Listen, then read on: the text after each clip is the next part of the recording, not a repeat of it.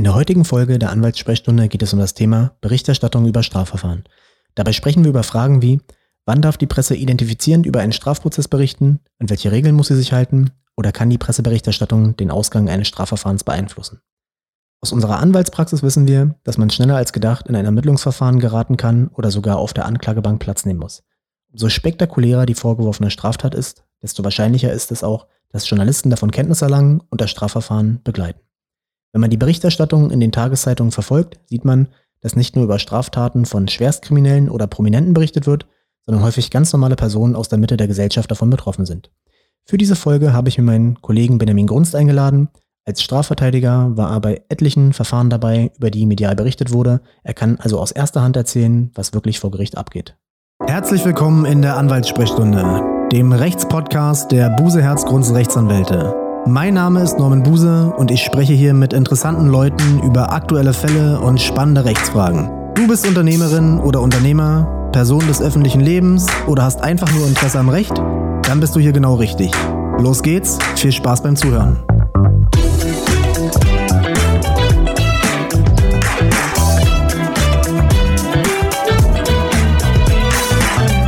Hallo Benjamin. Hallo Norman. Wir sprechen heute über das Thema Berichterstattung über Strafverfahren. Du bist Strafverteidiger, hattest schon hunderte Gerichtsverfahren, Hauptverhandlungen. Wie oft sind denn aus deiner Erfahrung Journalisten in den Prozessen dabei? Das kommt immer auf das Thema des Prozesses an. Also gerade in den Sexualstrafverfahren, da sind es schon ungefähr achtzig Prozent der Prozesse, wo dann auch Journalisten anwesend sind, entweder schreibende Presse oder auch tatsächlich Fotografen oder Fernsehteams. Bei Volksverhetzung oder politischen Straftaten kommt es häufig vor.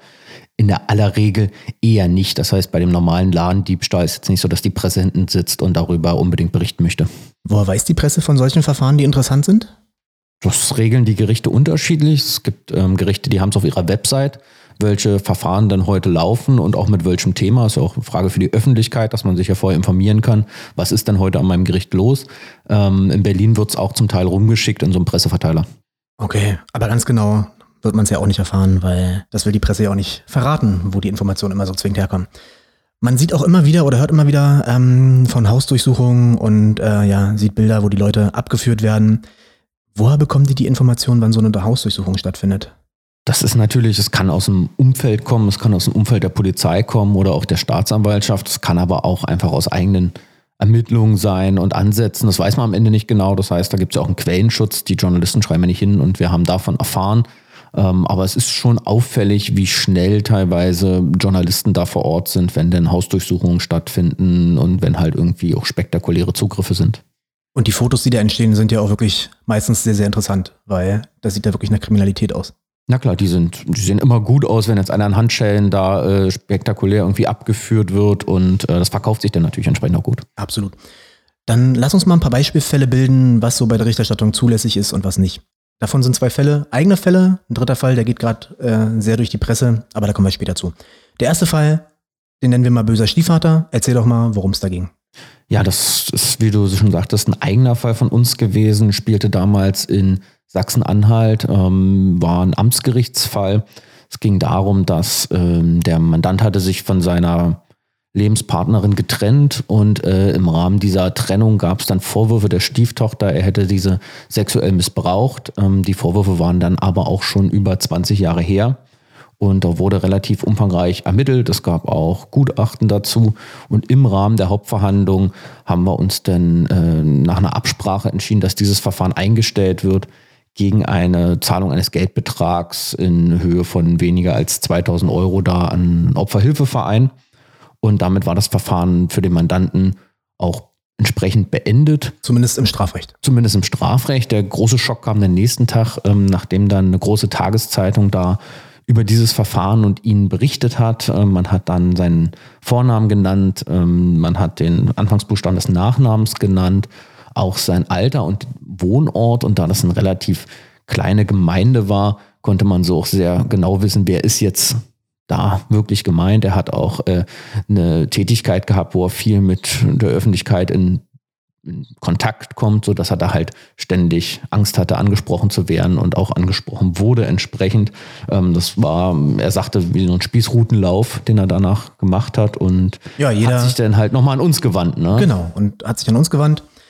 Und dann ne, war die Frage, was können wir gegen diese Berichterstattung tun? Ja. Und allgemein ist es so, wenn die Presse identifizierend ähm, über jemanden berichtet, muss sie die Grundsätze der zulässigen Verdachtsberichterstattung einhalten. Das heißt, da gibt es verschiedene Voraussetzungen, wann so berichtet werden darf. Im ersten Schritt brauchen wir ein berechtigtes öffentliches Informationsinteresse. Das heißt, es muss einfach eine Straftat sein, die die Öffentlichkeit wirklich berührt und interessiert. Dann muss die Presse sorgfältig recherchieren. Dazu zählt auch zum Beispiel, dass sie die Stellungnahme von dem Beschuldigten, von dem Angeklagten einholt. Als dritte Voraussetzung brauchen wir einen Mindestbestand an Beweistatsachen. Das heißt, es müssen Indizien vorliegen, ja, oder halt wirklich Beweise vorliegen, die es rechtfertigen, dass davon auszugehen ist, dass der tatsächlich überhaupt eine Straftat begangen hat. Und ja, die wichtigste Voraussetzung, es darf keine Vorverurteilung vorliegen. Und wenn wir die Sachen jetzt uns mal auf den Fall projizieren, was meinst du, war das so zulässig oder wogegen könnte verstoßen worden sein? Am Ende muss man natürlich überlegen, ähm, es war schon eine Straftat hier, die ja nennenswert ist. Das heißt, wenn der Vorwurf eines Kindesmissbrauchs im Raum steht, ist das auch schon was, was berichtenswert ist. Absolut. Das heißt, den ersten Punkt, berechtigtes Informationsinteresse, den hatten wir wahrscheinlich zweifelsohne. Der war auf jeden Fall da. Es war natürlich die Besonderheit, dass das Verfahren ja hier in dem Rahmen dann schon abgeschlossen war und halt auch gerade, wie es abgeschlossen war, das kannst du ja vielleicht auch nochmal näher sagen, wie da die Argumentation war, mit der wir uns ja dann entsprechend auch durchgesetzt haben. Ähm, ja, zweite Voraussetzung war sorgfältige Recherche. Das heißt, Stellungnahme muss eingeholt werden. Das kannst du besser sagen. Hatten die dich gefragt? Hatten die den Mandanten zu diesem Strafvorwurf nochmal gefragt? Hatten die nicht. Ja? War aber nicht ganz so schlimm, weil die Ähm, Journalisten ja mit im Gerichtssaal waren und die das Verfahren mitbekommen haben. Das Problem in der Sache war aber, dass das Strafverfahren eingestellt wurde. Ja, gegen, wie du sagtest, gegen eine Zahlung. Die Presse hat in dem Bericht aber behauptet, dass das nur eingestellt werden konnte, weil der Mandant schuldig war. Und das war falsch. Ja.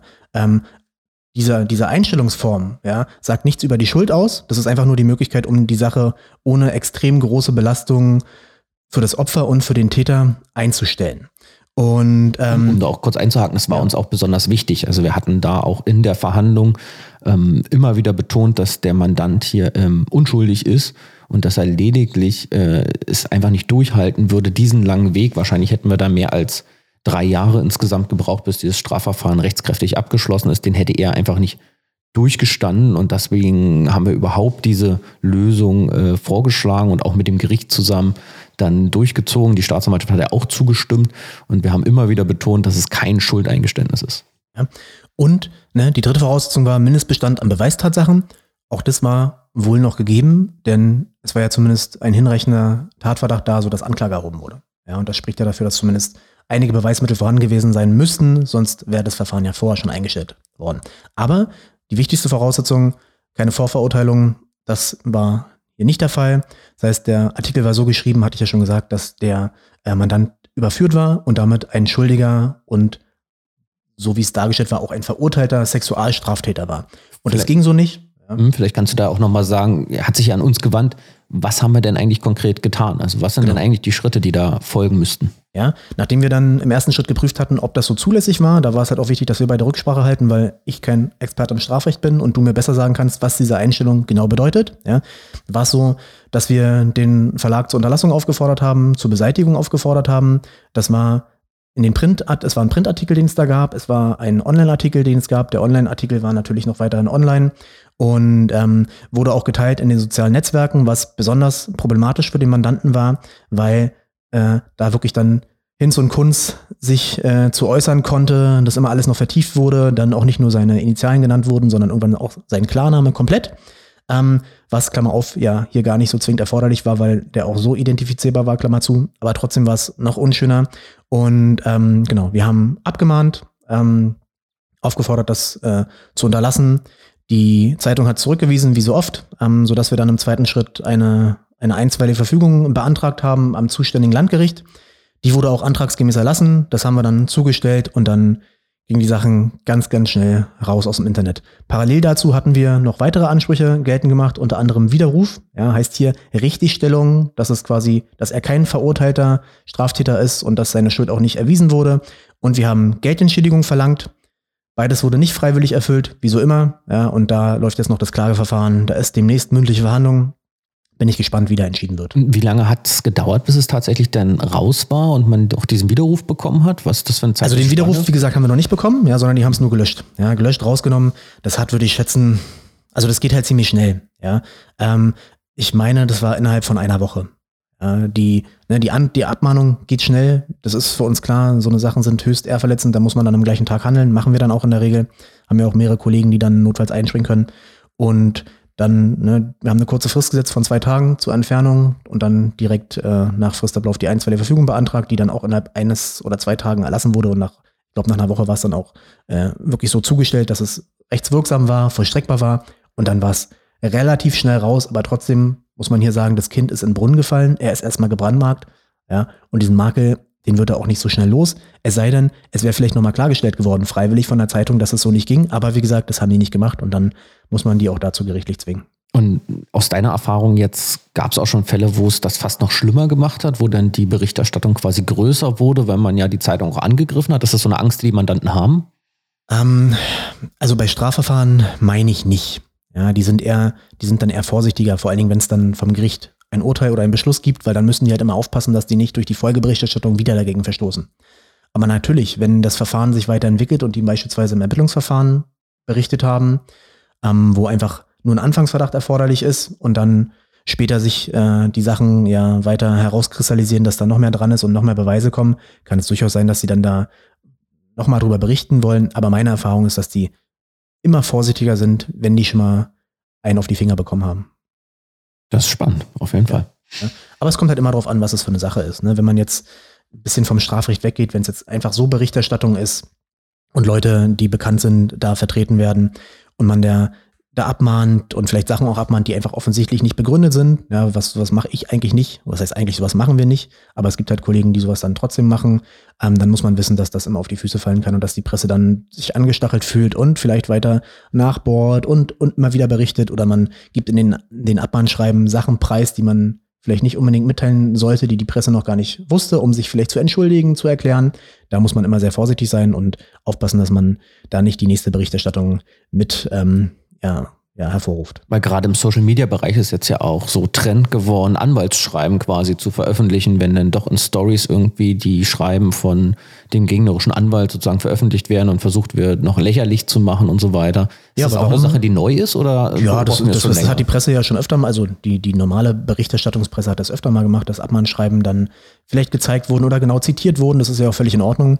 Was jetzt neu ist, und das ist auch einfach ein Phänomen der sozialen Netze, ja, dass die Anwälte da an den Pranger gestellt werden, was ganz klar das Ziel hat, ne, um da abschrecken, das, das, um die Leute abzuschrecken und davon abzuhalten. Ja, vor allem auch die Anwaltskollegen, wenn ich weiß, ich werde, ich gehe für einen Mandanten vor gegen eine berühmte Persönlichkeit oder das sind ja meistens dann Promis, die, die in der Öffentlichkeit stehen und die dann, ne, ich muss fürchten, dass ich hier der Lächerlichkeit preisgegeben werde, das kann schon abschrecken. Viele Leute, mich schreckt es nicht ab. Das ist Berufsrisiko und das gehört halt einfach dazu. Führt dazu, dass man auch selber viele Hassnachrichten bekommt, hatte ich gerade wieder.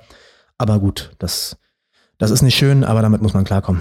Also zum Fall zurückzukommen, könnte man sagen, zusammenfassend, wir haben erreicht, dass die Berichterstattung rausgekommen ist, dass auch äh, das im Internet raus ist, aber auch im Print so nicht wieder gezeigt genau. werden darf. Und der lange Atem ist sozusagen dann aber gefragt, wenn man Geldentschädigung will, wenn man weitergehende Ansprüche will, dann muss man halt genau. Und wir sind halt jetzt durchhalten. Noch, ganz richtig. Und wir sind jetzt noch am Widerruf dran und an der Geldentschädigung, um das sozusagen ein bisschen gerade zu stellen und finanziell auszugleichen.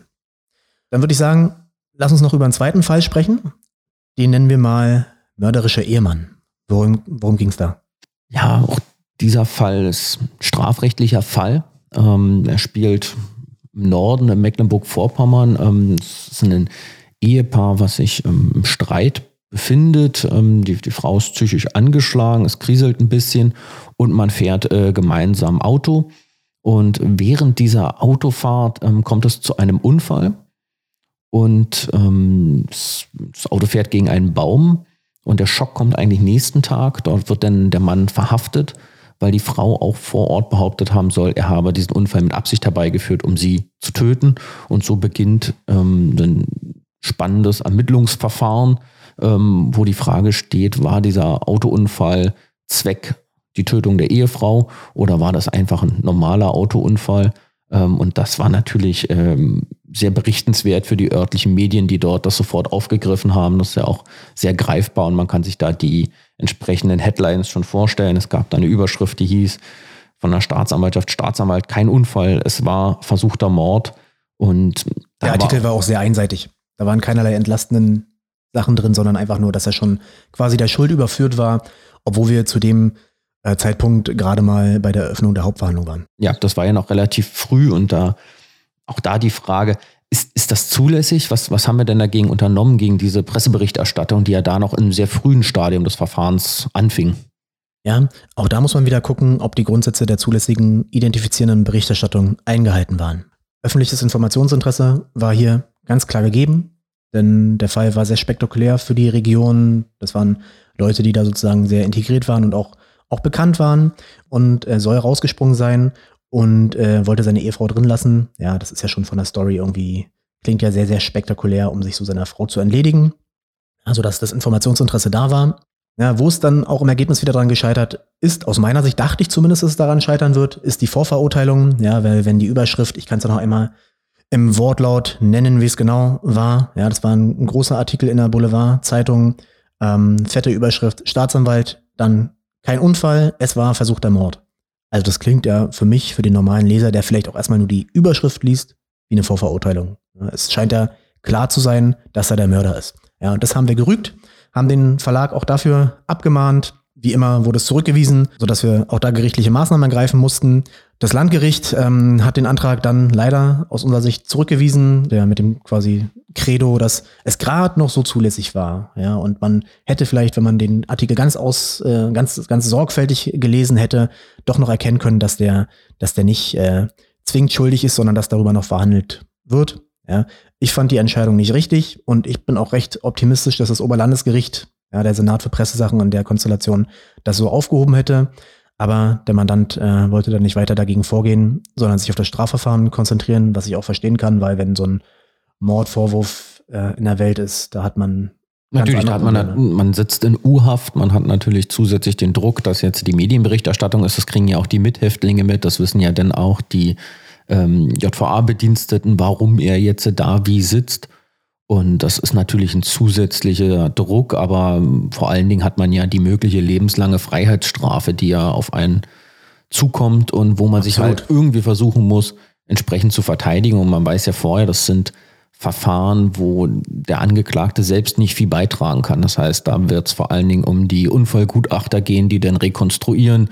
Gibt es hier Bremsspuren, gibt es hier keine Bremsspuren? Wie gezielt kann man das überhaupt machen? Ist sowas ein erweiterter Suizid? Also das sind ja eigentlich auch, sagen wir mal, Fälle, wo ja auch mal schwer zu sagen ist, er hätte ja wahrscheinlich nicht davon ausgehen können, dass er denn unverletzt rauskommt, wenn man mit einer erhöhten Geschwindigkeit gegen einen Baum fährt. Also so, man kann jetzt ja nicht quasi da in irgendeiner Weise so genau zielen. Und das ist eher, sind es Gutachterschlachten, die sich sehr, sehr lange ziehen. Das war es auch in dem Fall. Also wir haben den ja nicht strafrechtlich betreut, sondern nur medienrechtlich. Und da war es auch so, dass es zwei Gutachter gab, die, also das habe ich dann auch aus der Berichterstattung erfahren im Nachgang, ja, die beide auch das Gegenteil gesagt haben. Ja. Und das fand ich erschreckend, dass er trotzdem dann verurteilt wurde. Ja. Obwohl wir aus meiner, dann, ne, hatten wir schon mal in einer anderen Folge Aussage gegen Aussage-Konstellation hatten. Also, was ja schon mal einfach ein Problem, finde ich, ist, wenn quasi eine Person behauptet das, die andere behauptet das, warum glaube ich jetzt da ein? Ja, bei so einem schweren Vorwurf. Und dann noch zwei Gutachter haben, die jeweils sagen, nö, er kann gar nicht aus dem Auto rausgesprungen sein. Und der andere sagt, ja doch, er kann aus dem Auto rausgesprungen sein. Und dann zu verurteilen wegen versuchten Mordes. Ja, und, und die große Schwierigkeit in dem Punkt ist das, was ich da auch besonders gerne kritisiere bei unserem heutigen Thema der, der Berichterstattung zu Strafverfahren. Man hat einfach nicht genug Einblick. Das heißt, wir können unterstellen, das sind vielleicht äh, ein bis zweitausend Seiten Akte, da sind Gutachten, die sind ganz, ganz ausführlich und so eine Schwurgerichtskammer macht sich so eine Entscheidung nicht leicht. Das heißt, die gucken sich das ganz genau an und äh, werden ganz genau prüfen, warum sagt das eine Gutachten A, warum sagt das eine Gutachten B. Und da kann man einfach aus der Berichterstattung, die man da hat, keine Schlüsse ziehen, warum das Ergebnis jetzt so ausgefallen ist. Das heißt, ja, natürlich, wenn man es so liest, will man ja auch so ein bisschen diesen Effekt entweder haben, äh, oh, wie kann das sein oder oh, wie schlimm. Aber um das objektiv juristisch zu bewerten, müsste man tatsächlich da die Akten kennen. Man, das ist zwar immer so ein vorgeschobener Spruch, wenn man die Akten nicht kennt, aber genau das ist der Punkt. Also ganz oft bei mir ein Verfahren, wenn ich dann irgendwie ein komplexes Verfahren habe, das wird auf hundert Wörter zusammengefasst, da sind einfach die entscheidenden, entlastenden Aspekte oder die widersprüchlichen Aspekte können da gar nicht drin sein, sondern das ist immer so grob schematisch. Und da kommt man dann schnell natürlich, dass man sagt, wie geht das? Zwei Gutachten, die sich ausschließen. Ja, wir wissen gar nicht, In welchen Punkten haben die denn, sind die zu unterschiedlichen Ergebnissen gekommen? Weil es ist ja am Ende dann auch immer noch eine Interpretation. Das heißt, die beschreiben die Sache, aber das Gericht muss am Ende entscheiden, welchem Gutachter folgen sie hier, warum folgen sie dem? Ähm, da gibt es halt sehr, sehr viele Spielräume, was ja auch am Ende richtig ist, weil das Verfahren soll ja vom Gericht entschieden werden und nicht von dem Gutachter. Genau. Unter dem Fall, den wir besprochen hatten, ja, das, wie gesagt, ich habe es dann auch nur den Medien weitergenommen, aber da war es auch noch so, und das hat es für mich besonders skurril und, und absurd gemacht, dass das Auto als Beweismittel im, während des Prozesses zur Hauptverhandlung schon vernichtet war. Das heißt, die Gutachten von den, von den Sachverständigen, die wurden vorher gemacht im Ermittlungsverfahren, obwohl man ja gar nicht weiß, ob vielleicht nochmal nachermittelt werden müsste und ob da eine andere Frage nochmal eine Relevanz spielt. Und das Gericht, so hatte ich die Berichterstattung verstanden, hatte da eigentlich wollten, hatte da auch nochmal nachgehakt und hätten da vielleicht nochmal ein Gutachten zu gemacht, aber es ging ja nicht, weil das Auto weg war. Wie kann es sein, dass er verurteilt wird? Also es ist auf jeden Fall hoch ungewöhnlich, dass man Beweismittel in irgendeiner Weise zerstört, gerade in so einem wichtigen Verfahren, wo man sagt, okay, geht hier um lebenslange Freiheitsstrafe und es geht hier vor allen Dingen, wie ich es ja schon sagte, darum, kann man gutachterlich festlegen, was und kann man daraus aus dem Vorsatz des Angeklagten Rückschlüsse ziehen. Ne? Das ist ja immer das Problem, man muss in den Kopf des Angeklagten gucken, was hat er sich jetzt gedacht in dem Moment und benutzt dafür natürlich die objektiven Umstände. Das heißt, man schaut sich objektive Umstände an und kann den Rückschluss machen, okay, wenn ich dort so einlenke, ohne zu bremsen, dann muss ich ja davon und davon ausgegangen sein.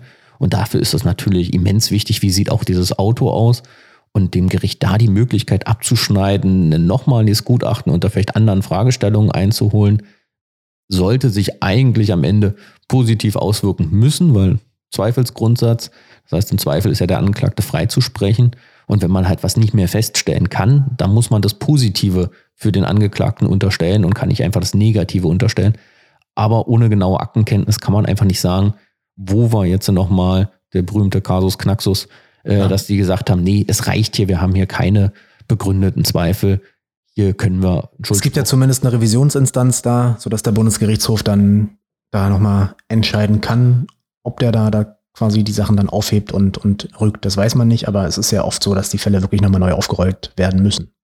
Ja, also der Bundesgerichtshof guckt sich das an, aber es ist eine reine rechtliche Überprüfung und da besteht noch viel weiterer Spielraum, ob man das nun nochmal aufrollen möchte oder nicht aufrollen möchte. Das kommt dann halt auf die konkrete Begründung des Gerichts an.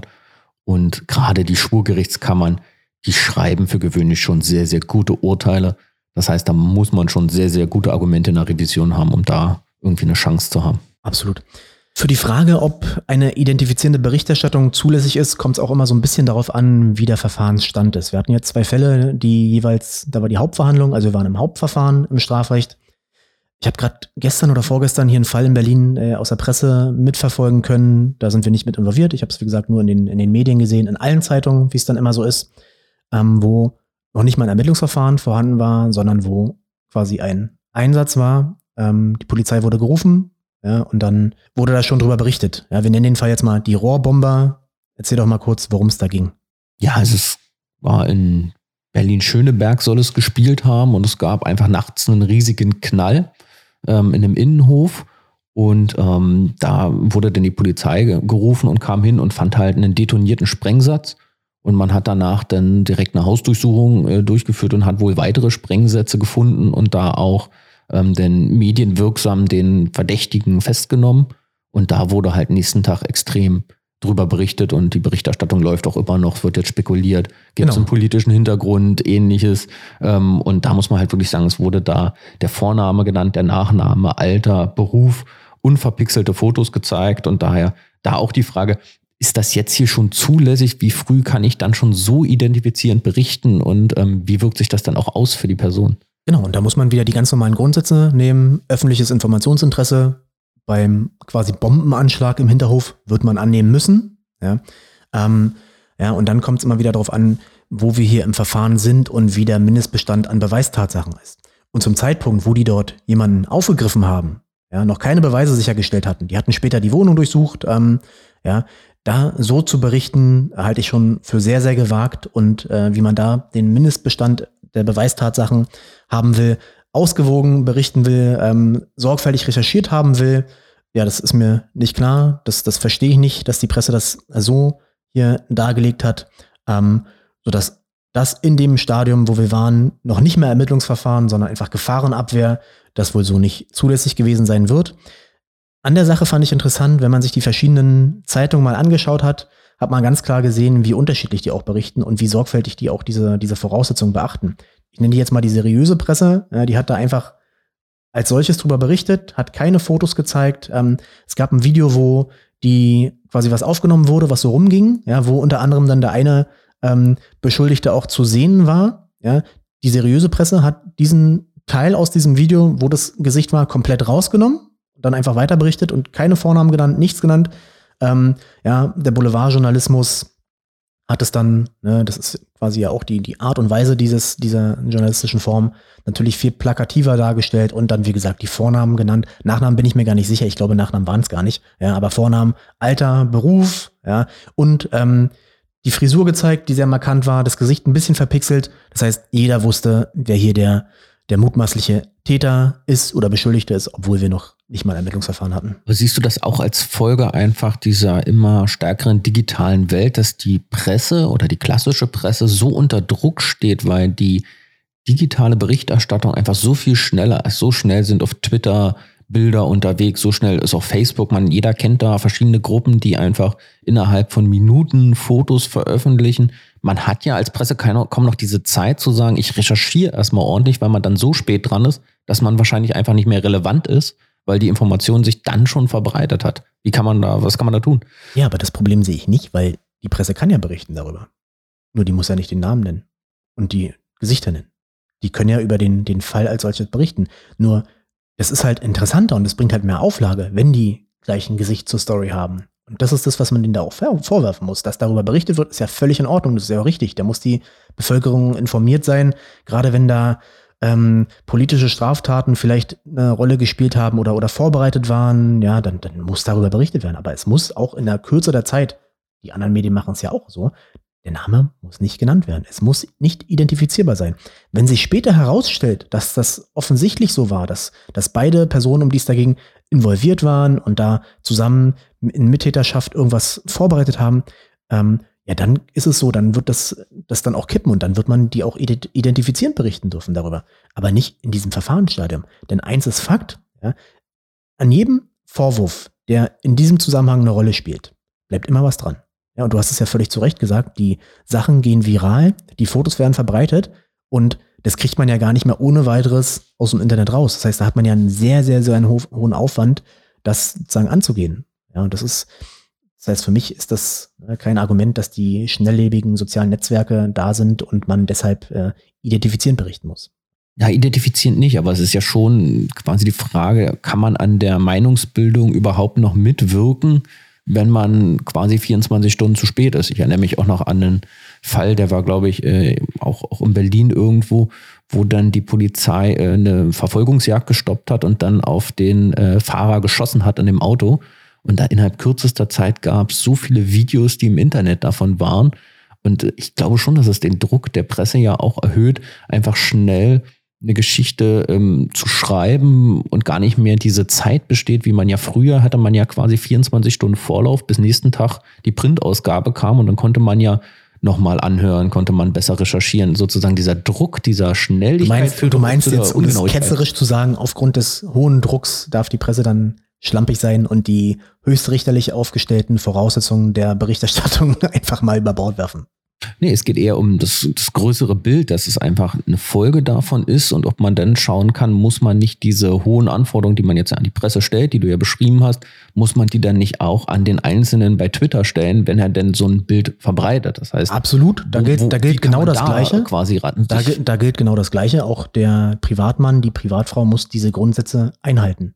Ja, es gibt manchmal ein Laienprivileg bei solchen Fragen, aber dass man, ne, das wird vorausgesetzt. Auch das muss man wissen, dass es ein Persönlichkeitsrecht gibt, ja, dass es Datenschutz gibt und wenn sich daran Privatleute nicht halten, ja, und da einfach Fotos teilen von dem, von dem Tatort, von dem, von dem, ja, von dem Einsatz, der da war und die Leute da einfach ohne weiteres zeigen, auch die Polizisten einfach ohne weiteres zeigen, ja. Das ist, das ist, da muss man sich dran halten und da kann man dann auch gegen die Person vorgehen, wenn man die kennt, ja, Oder aber die Netzwerke in Anspruch nehmen. Machen wir auch häufig. Weil das ist das, was ich häufig erlebe, ist ja so ein Halb-Hobby. Das heißt, man macht eine eigene Facebook-Gruppe, wo man dann sagt, okay, ich berichte jetzt hier über Polizeieinsätze in meiner Region und ist ja dann wirklich sehr, sehr schnell dabei. Und ähm, das ist ja eigentlich das, was sich ja dann schon so, so schnell verbreitet, wo man ja gar keine keine Zeit hat zu recherchieren. Ja, aber auch da gilt, ne, wenn man das mal aufgreifen, wenn da jetzt jemand eine Gruppe macht und da federführend die Gruppe führt, ja, dann ist der ja auch schnell selber Presse. Ja, das heißt, dann ist er ja gar kein Laie mehr zwingend, sondern wenn er da äh, redaktionell regelmäßig Sachen berichtet, dann muss auch der sich an den Grundsätze halten und im Zweifel ne, äh, mit der Identifizierung vorsichtig sein und dann drohen ihm da genauso Maßnahmen wie der äh, klassischen Presse. Und, und quasi aus der Perspektive jetzt von uns, da muss man dann hoffen, dass er sich an die Impressumspflicht hält, damit man ja auch irgendwie einen Adressat hat. Ne? Das ja, machen, machen die meistens nicht, machen die meistens finden, nicht. Ne? Ja, sodass dann ne, muss man den Umweg gehen über, wenn da Unwahrheiten verbreitet werden, also wenn Straftaten vorliegen dadurch, Bildnisverstöße, ne? Wenn ich jetzt ein Bild von jemandem veröffentliche, ohne weiteres, ohne Einwilligung, dann ist das grundsätzlich erstmal unzulässig und auch eine Straftat nach dem K U G, Kunsturhebergesetz. Und wenn man dann Strafanzeige erstattet, Akteneinsicht nimmt, die Namen von den, von den Tätern rausbekommt, ne, kann man dann im zweiten Schritt dagegen auch so vorgehen. Aber wie gesagt, das Wichtige ist, dass man die Informationen, Inhalte dann, die rechtswidrig sind, aus dem, aus dem Netzwerk rausbekommt. Und das klappt in der Regel dann, wenn man gegen den Netzwerkbetreiber Facebook, ja, äh, ist ja auch für Instagram verantwortlich, Twitter oder halt auch Google vorgeht. Ja, die muss man dann in Anspruch nehmen und die kann man auch in Anspruch nehmen. Also es ist auf jeden Fall eine umfassende Aufgabe auch, die dann ja für den, für den Medienrechtler steht, wenn man sagt, okay, man möchte wirklich diese Berichterstattung konsequent äh, entfernt bekommen. Absolut. Ja, das ist ein hoher Aufwand. Man muss sehr, sehr schnell sein. Ja, jede Stunde kann zählen, weil die Verbreitung im Internet sehr, sehr schnell ist. Die ganzen Fälle, die wir jetzt besprochen haben, ähm, die drehen sich ja immer so ein bisschen darum, Schuld, Unschuld, Vorverurteilung, ja, was ja in diesen äußerungsrechtlichen Verfahren auch immer eine große Rolle spielt. Im Strafrecht gilt die Unschuldsvermutung. Wie passt denn das aus deiner Sicht mit dieser Unschuldsvermutung zusammen, wenn in den Berichterstattungen oftmals so anprangernd berichtet wird? Die Unschuldsvermutung gilt natürlich, die gilt natürlich vor allen Dingen fürs Gericht. Das heißt, das Gericht muss die Unschuldsvermutung ähm, aufrechterhalten, bis die Schuld halt entsprechend bewiesen ist dazu. Aber es ist natürlich eine Wirkung, die da ist. Es ist eine psychologische Wirkung. Ähm, es gibt ja bei Gericht auch zumindest diesen Art von Fällen immer Schöffen. Schöffen sind einfach Privatpersonen, die dort als Laienrichter an der Entscheidungsfindung mit gleichem Stimmrecht teilnehmen. Die, das ist natürlich ganz schwer, sich da von so einer umfassenden Berichterstattung und von so einem öffentlichen Druck da frei zu machen. Und das führt dann manchmal zu einer Art wie einer Umkehr der Unschuldsvermutung. Das heißt, man kommt so ein bisschen in diesen Rechtfertigungsdruck, gerade wenn man ja auch dann ähm, entsprechend dagegen vorgehen will, wo man ja dann wieder was vortragen muss eigentlich. Das kollidiert dann immer mit dem Schweigerecht, ähm, was man ja hat als Beschuldigter einer Straftat. Und diese Berichterstattung führt schon zu weiteren Problemen, die sich direkt auch aufs Strafverfahren auswirken. Wie bereitest du deine Mandanten darauf vor, dass die Presse bei so einem Strafverfahren dabei sein kann?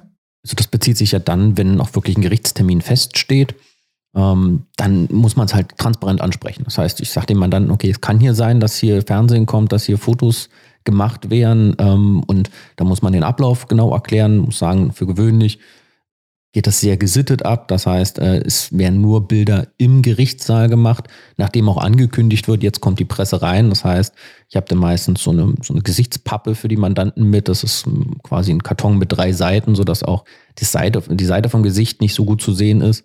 Und, ähm, also die dürfen die Fotos dann im Gerichtssaal nur machen, wenn das Gericht sagt, jetzt dürfen Fotos. Genau, die melden sich vorher an. Und meistens bei den größeren Verfahren ist dann auch die Pressesprecherin vom, vom Gericht mit da und die regelt das dann. Das heißt, dann werden sie alle reingelassen, dann bekommen sie ein gewisses Zeitkontingent, dann heißt es jetzt hier zwei Minuten Zeit, Bilder, Aufnahmen zu machen und dann laufen dann manchmal sechs, sieben Leute mit Kameras um den Angeklagten herum und versuchen halt irgendwie ihre entsprechende Aufnahme zu machen. Trend auch da, muss man sagen, immer mehr mit dem Handy. Das heißt, da sind immer mehr Journalisten, die tatsächlich mit dem Handy denn Videos machen. Ähm, eher selten, dass wirklich die große Fernsehkamera noch da ist, nur bei den Öffentlich-Rechtlichen eigentlich. Ähm, und die da das Budget haben. Die das Budget haben und dann äh, werden halt entsprechend Fotos gemacht und äh, Videos gedreht und dann heißt es aber auch, gut, zwei Minuten sind es vorbei und dann verlassen die wieder den Saal. Und machen die in den Fluren auch Fotos oder dürfen die das nicht? Doch, sie dürfen.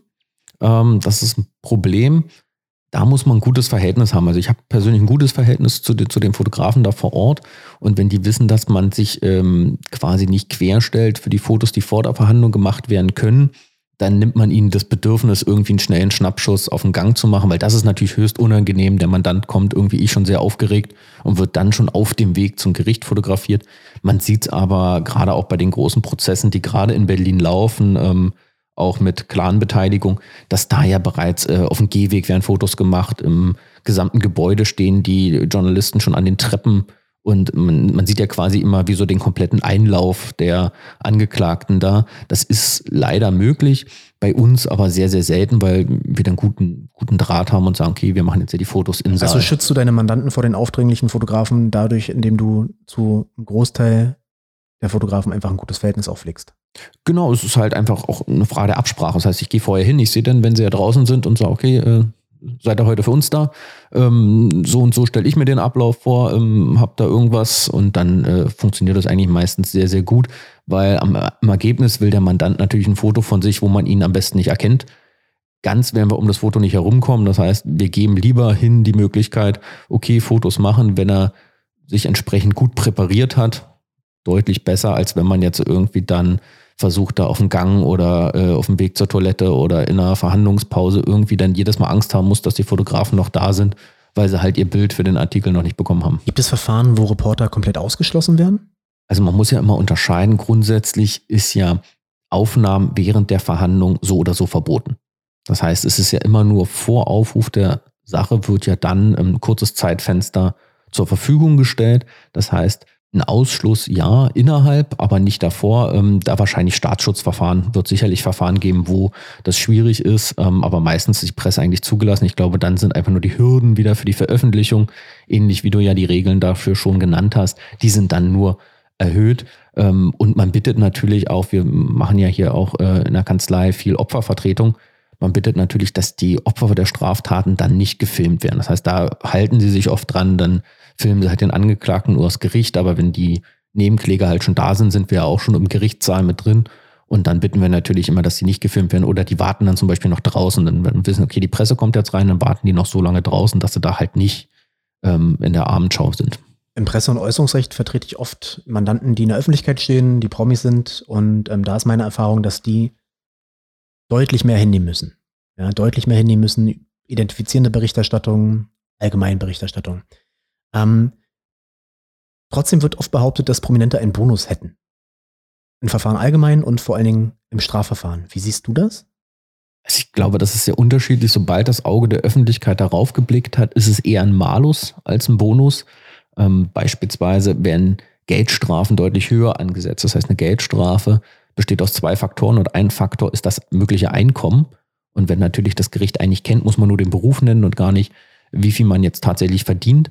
Wenn dann natürlich eine berühmte, eine berühmte Persönlichkeit kommt, wo man sagt, okay, da ist jetzt bekannt, dass es ein Sänger oder ähnliches, dann wird natürlich denen sein Einkommen deutlich höher geschätzt, als wenn er jetzt einfach dahin gekommen wäre, gesagt hätte, ja, er hat eine Informatikausbildung und keiner weiß, er ist hier großer I T-Unternehmer und verdient vielleicht noch mehr. Das heißt, da hat man natürlich äh, schon mal einen Nachteil. Und wenn das Auge der Öffentlichkeit blickt, sind manchmal Einstellungen, Deals schwieriger, weil die, das Gericht ja weiß, okay, äh, da werde ich jetzt auch wieder zerrissen drin. Das heißt, wo man jetzt sonst öfter mal, ähm, naja, sagen wir mal, eine für alle Seiten positive Absprache treffen kann, die vielleicht auch rechtlich jetzt, äh, die man nicht zwingend so machen muss, das wird dann eher schwierig, wenn natürlich da äh, nächsten Tag ewig drüber berichtet wird. Auf der anderen Seite ist es so, im Ermittlungsverfahren, wenn man erkennt, okay, wir haben hier eine Promi, dann neigt man auch dazu, die Sachen gerne im Strafbefehlsverfahren, um halt diesen großen Zirkus zu entgehen. Das heißt, da hat man schon gute Chancen, dass man sagt, okay, wir machen hier entweder einen Riesenbohai, wir brauchen einen Riesensaal und alles irgendwie für eine Beleidigung, wo nichts bei rauskommt, am Ende Zählbares. Dann neigt man dazu natürlich, irgendwie einen Strafbefehl zu machen und vielleicht die Hauptverhandlung ähm, darauf zu verzichten. Da kann es dann vielleicht ein Bonus sein, weil das Gericht einfach sagt, okay, Ähm, habe ich jetzt kein Interesse dran, dass hier irgendwie ein kompletter Medienauflauf kommt dafür und dann ist es ja irgendwie auch ein Wert damit. Aber meistens würde ich sagen, ist eher ein Malus. Kannst du nochmal ganz kurz sagen, was dann der Unterschied zwischen Strafbefehl ist und normalem Strafverfahren? Strafbefehl ist eine abgekürzte Form. Das bedeutet, man hat ein Urteil mit derselben Wirkung, aber ohne Hauptverhandlung. Das heißt, man nimmt einfach diesen mündlichen Teil der Hauptverhandlung weg und sagt, okay, man legt eine Strafe fest, man bekommt die Strafe auch, die wird ganz normal vollstreckt, aber halt ohne eine mündliche Verhandlung. Und dann wird ja im Prinzip nochmal zu dem Thema Einkommen zu kommen. Ja.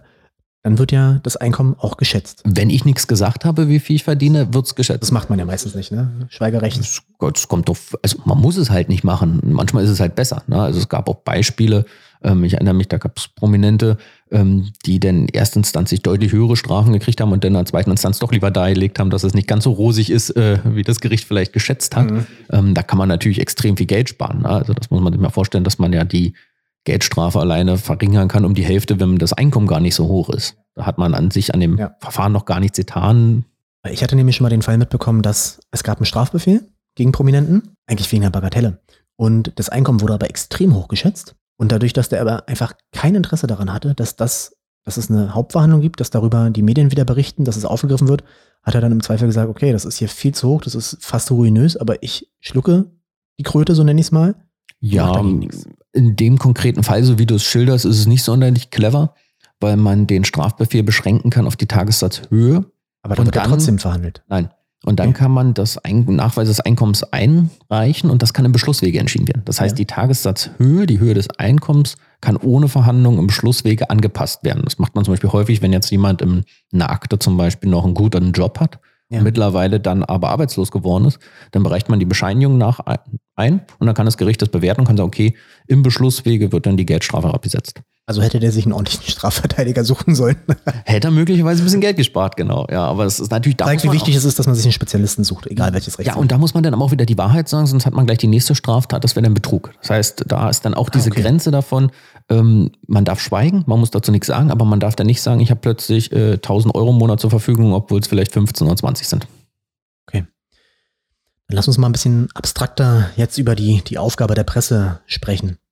Wie wichtig findest du das allgemein, dass die Presse über Strafverfahren berichtet? Es ist so, dass ein extremes öffentliches Interesse besteht. Man sieht es ja, Einschaltquoten, Tatort oder amerikanische Crime-Serien. Die Öffentlichkeit interessiert sich für Straftaten, interessiert sich für Gewalttaten und die Presse spiegelt natürlich auch das öffentliche Interesse wider. Das heißt, man wird so oder so, ob man es wichtig findet oder nicht wichtig findet, es wird immer Berichterstattung darüber geben, weil die Menschen interessiert es. Es gibt Klicks, es gibt äh, natürlich Zeitungskäufe damit. Ähm, jeder von uns hat irgendwie fünf, sechs große Strafverfahren im Kopf, wo man das Gefühl hat, man war eigentlich mit im Gerichtssaal, obwohl man damit gar nichts zu tun hatte. Man muss nochmal Kachel, Kachelmann. Kachelmann, genau. Absolut. Da hatte ich auch gleich im Kopf damit, wo man sagt, okay, da wird so intensiv auch drüber berichtet.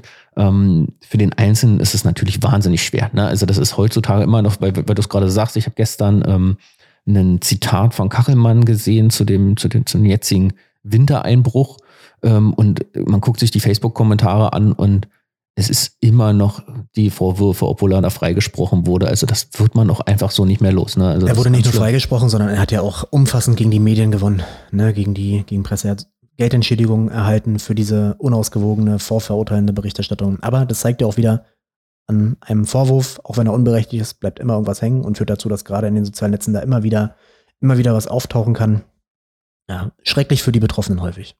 Ja, also die, das wird man einfach dann nicht mehr los. Und wenn ich mir vorstelle, dass, dass man das dann auch als Betroffener immer wieder lesen muss, egal was man jetzt macht, ähm, ich meine, das ist ja eigentlich seine Profession.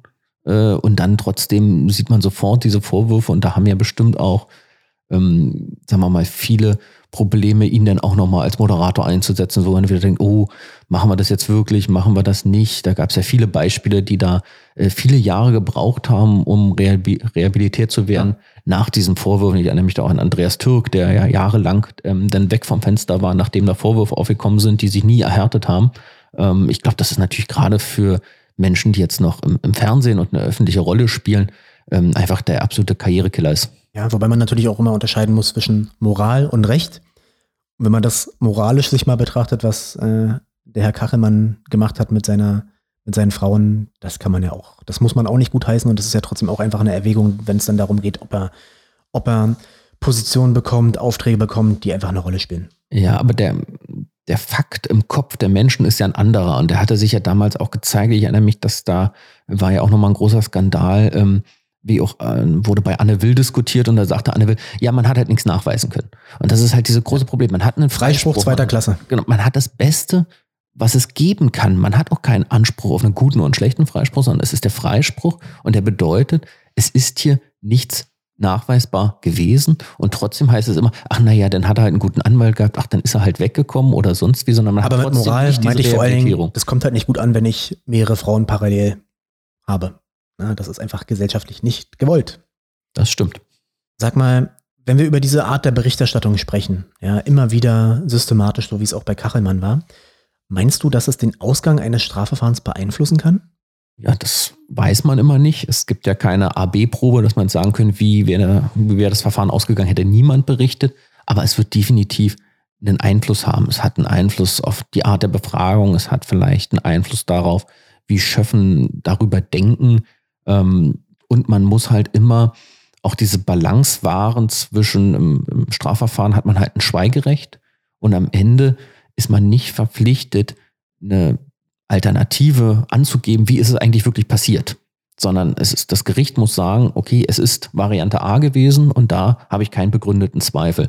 Und das macht es natürlich deutlich schwieriger, wenn so eine intensive Berichterstattung ist, da eine Taktik zu fahren und sagen, okay, es kann auch Variante B, C, D oder E gewesen sein, ähm, wenn man da vielleicht dann den öffentlichen Ruf so kaputt macht, dass er dann, dass derjenige danach nie wieder einen Job bekommt oder ähnliches. Das ist natürlich dann so eine Abwägung, wo dann so ein Druck da ist, was man sagt, okay, wir müssen jetzt eine Stellungnahme machen, wir müssen jetzt sagen, wie es war.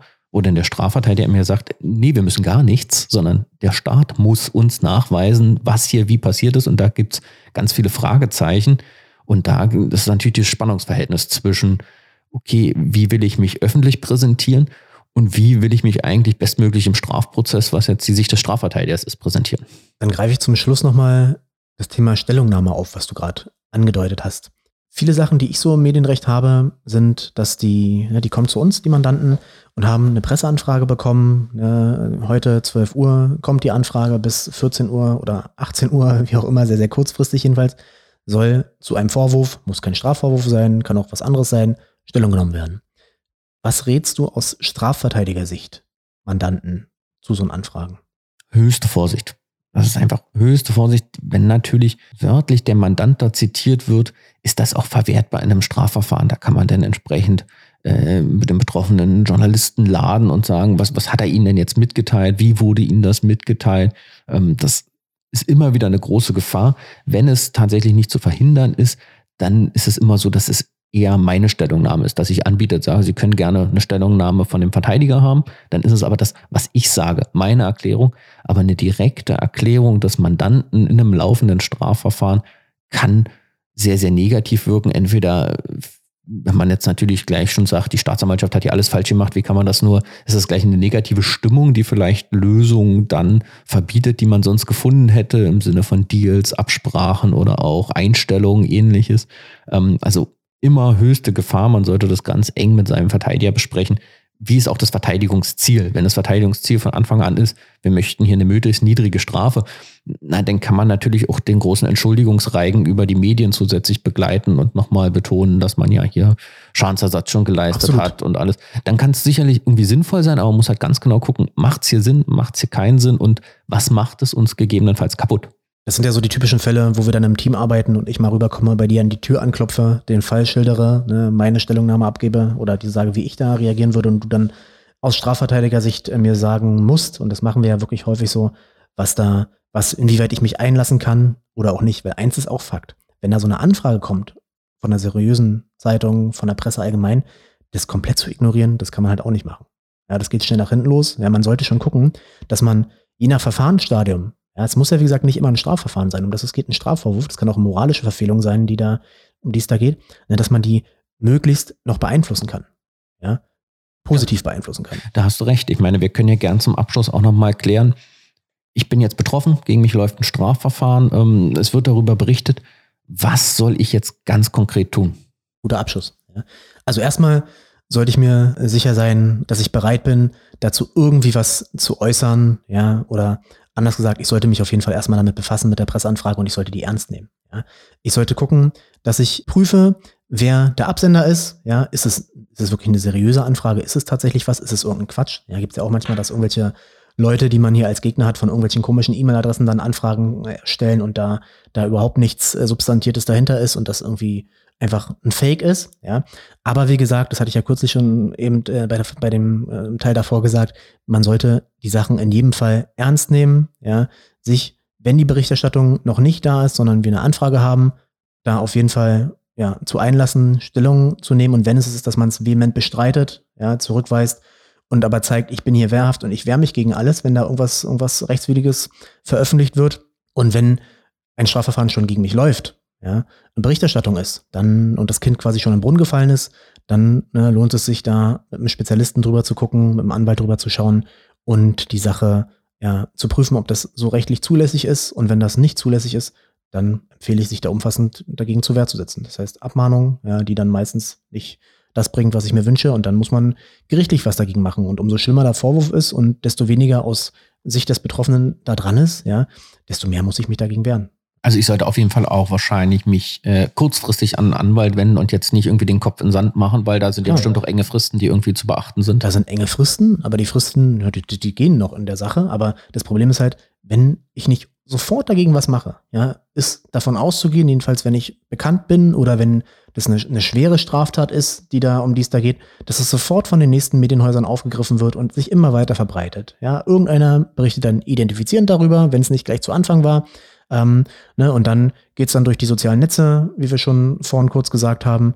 Und umso länger irgendwas in der Welt ist, desto schneller verbreitet sich das Ganze. Okay, alles klar. Gut, ja, dann vielen Dank für die Folge. Es hat mir Spaß gemacht und ähm, bis bald. Bitteschön, tschüss. Ciao. Vielen Dank fürs Zuhören. Ich hoffe, euch hat dieser Podcast der Buse Herz Grunst Rechtsanwälte mit meinem Kollegen Benjamin Grunst zum Thema Berichterstattung über Strafverfahren gefallen. Falls ihr Anregungen für weitere Themen oder interessante GesprächspartnerInnen habt, könnt ihr mir gerne eine persönliche Nachricht schicken oder einen Kommentar dalassen. Diesen Podcast kann man über Apple Podcast, Spotify und viele andere Plattformen abonnieren, sodass ihr immer auf dem Laufenden bleibt, wenn es eine neue Folge gibt. Auch freuen wir uns, wenn ihr unseren Podcast an eure Familie, Freunde oder Kolleginnen teilt. Bis demnächst, euer Norman Busse.